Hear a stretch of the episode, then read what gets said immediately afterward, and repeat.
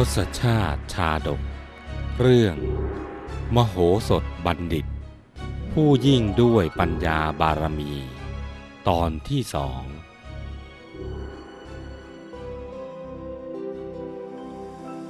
ท่านเสนกะ รับทราบเหตุตามที่ทรงเล่าแล้ว ก็พิเคราะห์ลักษณะพระสุบินอย่างถี่ถ้วน เล็งดูดวงชะตาของพระองค์และดวงชะตาเมือง ก็เห็นต้องโดยลักษณะแห่งสุพนิมิต จึงได้กราบทูลว่า ขอเดชะ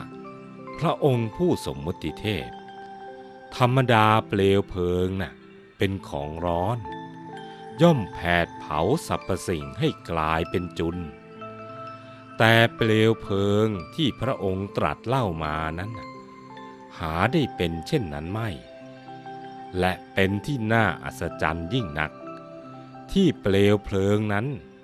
สว่างสวัยแต่กลับชุ่มเย็น มิได้เบียดเบียนผู้ใดเลยแม้เพียงปลายเส้นขน เมื่อเป็นดังนี้ พระสุบินนิมิตที่ปรากฏ จึงมิใช่นิมิตร้าย ตรงกันข้าม กลับเป็นมหามงคลนิมิตที่ปรากฏขึ้นเฉพาะพระองค์เพียงผู้เดียวพระเจ้าค่ะ ท่านอาจารย์ ก็แล้วกองเพลิงนั่นหมายถึงอะไรกันเล่า ตรัสแล้วก็ทรงนิ่ง เพื่อรอคอยคำตอบจากท่านเสนกะ ท่านเสนกะกราบทูลยืนยัน ตามที่ได้ร่ำเรียนมาว่า ขอถวายพระพร กองเพลิงเหล่านั้น เป็นสุพนิมิต หมายเอาบุคคลผู้ทรงปรีชาญาณ เป็นบัณฑิตนักปราชญ์ผู้สามารถปรนนิบัติบำรุงตามพระราชประสงค์ เพื่อเฉลิมพระบารมีของพระองค์ให้ยิ่งใหญ่ไพศาลยิ่งขึ้นไปพระเจ้าค่ะ ถ้าเช่นนั้น กองเพลิงใหญ่ที่ผุดพรุ่งขึ้น ท่ามกลางกองเพลิงทั้งสี่นั้น คืออะไร และจะมีความวิเศษอย่างไร ขอท่านจงแจกแจงมาเถิด ขอเดชะ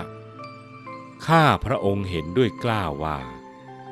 กองเพลิงใหญ่สี่กองนั้น เป็นนิมิตหมาย ระบุถึงพวกข้าพระพุทธเจ้าทั้งสี่มิใช่ใครอื่นเป็นแน่แท้ แต่กองเพลิงที่สว่างเพียงแสงหิ่งห้อย แต่ภายหลังกลับขยายครอบคลุมกองเพลิงทั้งสี่นั้น เป็นนิมิตหมายว่า อีกไม่นานนัก จะมีบัณฑิตผู้อุดมด้วยปัญญาที่คุณ มีปรีชาญาณล่วงพ้นพวกข้าพระองค์ทั้งสี่ เขาจะได้มาสู่พระบรมโพธิสมภาร ของพระองค์ตั้งแต่ยังวัยเยาว์ครั้นมาแล้ว เขาผู้นั้นจะเป็นที่เคารพบบูชาของมหาชน หาผู้เสมอเหมือนมิได้พระพุทธเจ้าค่ะ พระเจ้าวิเทหราช ทรงสดับเช่นนั้น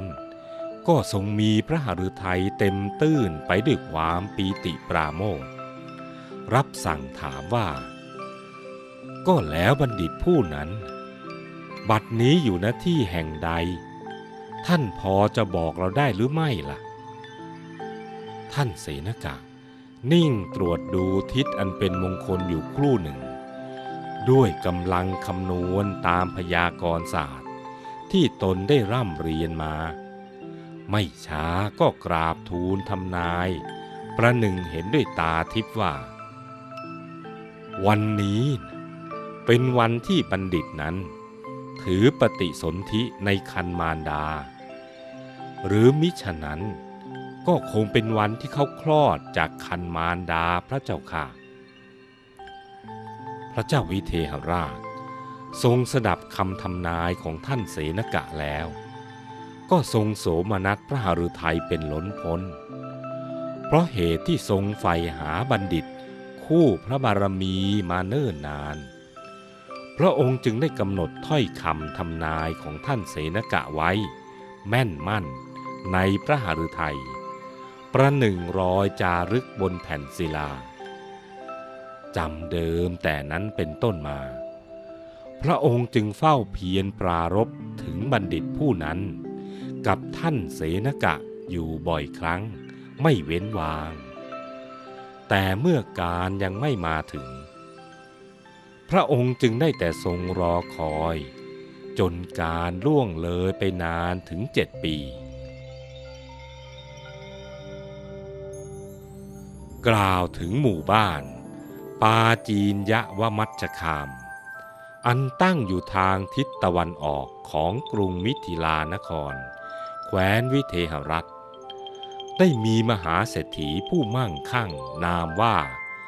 สิริวัฒกะ พัญญาของเศรษฐีชื่อว่า สุมนาเทวี ทั้งสองอยู่ร่วมกันมานานแรมปี ในวันที่พระราชาทรงพระสุบินแปลกประหลาดนั่นเอง นางได้ให้กำเนิดทารกเพศชาย มีผิวพรรณเปล่งปลั่งดังทองทา อีกทั้งในเวลาที่ทารกนั้น คลอดจากคันมารดา ความทุกข์มิได้มีแก่นางสมนาเทวีเลย แม้เพียงน้อยนิด เพราะทารกคลอดออกมาง่ายดายดุดหลั่งน้ำออกจากเครื่องกรองน้ำยิ่งกว่านั้น ในมือข้างหนึ่งของทารกน้อย ยังกำแท่งโอสถแท่งหนึ่ง ซึ่งเป็นยาทรงสรรพคุณวิเศษ ติดมาด้วยเป็นที่น่าอัศจรรย์ นางสุมนาเทวีผู้เป็นมารดา เห็นแท่งโอสถในมือของกุมารนั้น ก็เกิดความฉงน จึงพูดเปรยเป็นทำนองถามขึ้นว่า ลูกได้อะไรมา กุมารนั้นก็ตอบมารดาทันทีว่า โอสถเจ้าแม่ แล้วก็วางทิพโอสถในมือของมารดา กล่าวว่า แม่จ๋าแม่จงให้โอสถนี้แก่เหล่าคนไข้ที่เจ็บป่วยด้วยอาการอย่างใดอย่างหนึ่งเถิด ครั้นได้ยินเสียงกุมารนั้นกล่าวตอบ นางสุมนาเทวีก็แทบไม่เชื่อหูของตน จึงได้บอกเรื่องนี้ให้แก่ท่านสิริวัฒกะ ผู้เป็นสามีทราบ ทั้งสองดำริกันว่า ชรอยลูกของเรา จะเป็นผู้มีบุญญาธิการมาก คิดดังนี้แล้ว ก็ยิ่งบังเกิดความร่าเริงยินดีสิริวัฒกะเศรษฐี ซึ่งป่วยเป็นโรคปวดศีรษะมานานถึงเจ็ดปี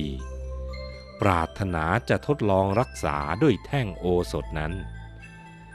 จึงได้นำแท่งโอสถ ฝนที่หินบดแล้วฉโลมตรงหน้าผากทันทีที่เนื้อยาอาบทั่วบริเวณฤทธิ์ยาก็แผ่ซ่านเข้าสู่ภายในศีรษะ แทรกซึมเข้าเส้นประสาท ทั่วทุกอนูเนื้อ โรคปวดศีรษะที่เรื้อรังมานาน ก็หายขาดเป็นปลิดทิ้ง ในชั่วครู่เดียว ดุดหยดน้ำกลิ้งตกไปจากใบบัวฉะนั้น เมื่อชาวบ้านที่ป่วยไข้ทราบข่าว จึงพากันมาทดลองรักษาด้วยยานั้น ต่างก็หายป่วยไข้กันทั่วหน้า ท่านเศรษฐีจึงได้ตั้งชื่อกุมารนนั้นว่า มโหสถกุมาร ท่านสิริวัฒกะเศรษฐี ได้เห็นอนุภาพของมโหสถกุมารบุตรชายของตนแล้ว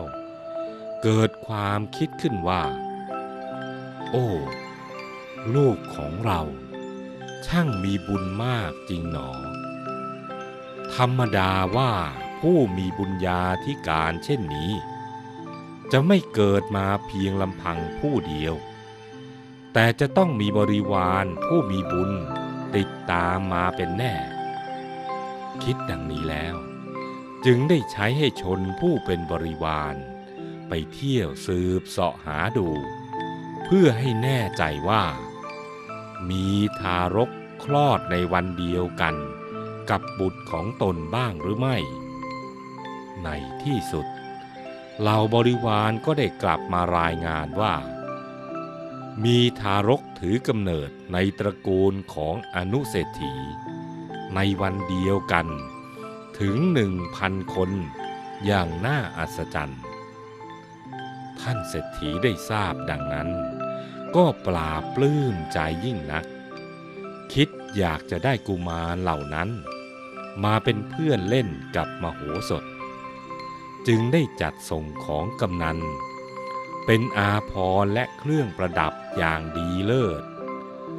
ทั้งยังได้มอบนางนมให้ดูแลกุมารน้อยๆเหล่านั้น อีกคนละนาง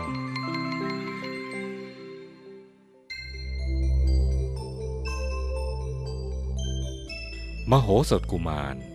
ค่อยๆเจริญวัยขึ้นตามลำดับ โดยมีสหายกุมารพันคน รายล้อมรอบข้าง เป็นทั้งเพื่อนเล่นและบริวาร ตามไปทุกหนแห่ง จวบจนอายุได้เจ็ดปี รูปร่างของมโหสถกุมาร ก็ยิ่งสมบูรณ์งดงาม ผิวพรรณเปล่งปลั่ง ประหนึ่งหล่อด้วยทองคำและดูสง่าผ่าเผยกว่ากุมารอื่น ทั้งยังมีกำลังมากดุดช้างสาร บัดนี้ มโหสถกุมาร เป็นดุดมิ่งขวัญของชาวบ้าน เมื่อเอ่ยถึงมโหสถกุมารคราใด ผู้คนในหมู่บ้านปาจีนยวมัจจคาม อันตั้งอยู่ทางทิศตะวันออกของพระนคร ก็จะเกิดความบันเทิงหันษา มักจะกล่าวถึงด้วยความภาคภูมิใจ ดุดเดียวกันว่า มโหสถกุมารของเรานี่นะช่างสง่างามเสียจริง ทั้งเฉลียวฉลาด และเก่งกาจสามารถ ยากที่จะหาผู้ใดเสมอเหมือน ทุกหนทุกแห่งในปาจีนยะวมัชคาม จึงตลบอบอวนไปด้วยเสียงสรรเสริญเกียรติคุณของมโหสถกุมาร ร่ำลือกันไปปากต่อปาก ระบือไกลไปทั่วทุกทิศ ไม่ว่าใครก็ตาม แม้เพียงได้แลเห็นกุมารน้อยเท่านั้น ที่จะไม่รักไม่เอ็นดู ไม่เชิดชูมโหสถกุมารนั้น ไม่มีเลย วันหนึ่งขณะที่มโหสถกุมารกำลังวิ่งเล่นกับเหล่าสหาย ภายในสนามเด็กเล่น ท่ามกลางหมู่บ้าน พลันมหาเมฆก็ตั้งเขาทะมึน ไม่ช้าก็โปรยปลายละอองฝนลงมา สายฝนตกกระนำทีขึ้นเป็นลำดับ จนเหล่ากุมารต้องรีบวิ่งหนีฝนกันอนละมานต่างยื้อแย่งหาที่หลบฝนภายใต้ร่มไม้ชายคา วิ่งชนกันและกัน หกล้มหกลุกคุกคลาน เข่าแตก แข้งแตก เท้าบวม ได้รับความลำบากเป็นอันมาก และบ่อยครั้งที่บริเวณลานสนามที่กุมารวิ่งเล่นกันนั้น มักถูกช้างและสัตว์ใหญ่ทั้งหลาย บุกเข้ามาทำลายจนเสียหายยับเยิน แม้ชาวบ้านชาวเมืองที่เดินทางผ่านไปมาในบริเวณนั้น ก็ต้องกรำแดดกรำฝนไม่ได้รับความสะดวกสบายเลย มโหสถกุมาร เห็นความเป็นไปเช่นนั้น ก็ให้นึกสมเพศเวทนา จึงคิดที่จะสร้างศาลาใหญ่สักหลังหนึ่ง เพื่อเป็นสถานที่พักหลบแดดหลบฝน ของพวกตนและสหาย อีกทั้งจะได้เป็นที่พักสำหรับบรรดานักบวช พ่อค้า คนเดินทาง และคนยากจนเข็นใจ ที่แวะเวียนผ่านไปมา ให้ได้รับความสะดวกสบายตามสมควร จึงได้แจ้งข่าวดีนี้แก่บรรดากุมารผู้เป็นสหายว่า เพื่อนเอ๋ย พวกเราได้รับความลำบากมามากแล้ว ยามที่ฝนตก พวกเราก็เปียกปอน ยามที่แดดร้อน พวกเราก็ประดุดว่าถูกย่าง นับจากนี้ไป พวกเราจะไม่ลำบากอีกแล้ว เราจะสร้างศาลาขึ้นสักหลัง กะว่าจะให้ใหญ่พอไว้เป็นที่วิ่งเล่น เป็นที่นั่งที่นอนของพวกเราได้ เพื่อนๆคิดว่าจะดีไหมล่ะ ถ้าเราจะมีศาลาสักหลังหนึ่งนะเหล่ากุมารทั้งหลาย เมื่อได้ยินมโหสถกล่าวเช่นนั้นก็ดีใจ พากันกล่าวเสริมว่า โอ้ ถ้าได้อย่างนั้นก็ดีนะสิ แต่ว่าเราจะได้เงินจากที่ไหนมาสร้างล่ะ มโหสถกุมารเอ่ยขึ้นว่า เรื่องนั้นไม่หนักหนาอะไร ขอให้พวกเราทุกคนเนี่ยช่วยกันบริจาคทรัพย์ คนละกหาปณะส่วนนอกจากนั้น หากว่าเงินยังไม่พอ เราก็จะออกทรัพย์เอง ทุกคนต่างก็เห็นชอบด้วย จึงรับปากว่า จะช่วยกันออกเงินคนละหนึ่งกหาปณะจึงได้ไปขอจากบิดามารดาของตน แล้วนำมามอบให้กับมโหสถด้วยความเต็มใจ ครั้นรวบรวมทรัพย์ครบพันกหาปณะแล้ว มโหสถจึงได้เรียกนายช่าง มาเจรจารับเหมาก่อสร้าง เมื่อได้ตกลงเรื่องค่าจ้างกันเป็นที่เรียบร้อยแล้ว นายช่างจึงเริ่มปรับพื้นดินให้เรียบเสมอ แล้วลงมือขึงเชือกเพื่อวัดระดับพื้นที่ มโหสถกุมาร แม้อายุเพียงเจ็ดขวบ แต่เป็นผู้มีสติปัญญาเปี่ยมด้วยปฏิภาณได้สังเกตเห็นนายช่าง ขึงเชือกไม่ถูกแบบ ก็ตรงรี่เข้าไปใกล้ๆ เอ่ยขึ้นว่า ในช่าง ขอท่านจงหยุดก่อน ท่านขึงเชือกอย่างนี้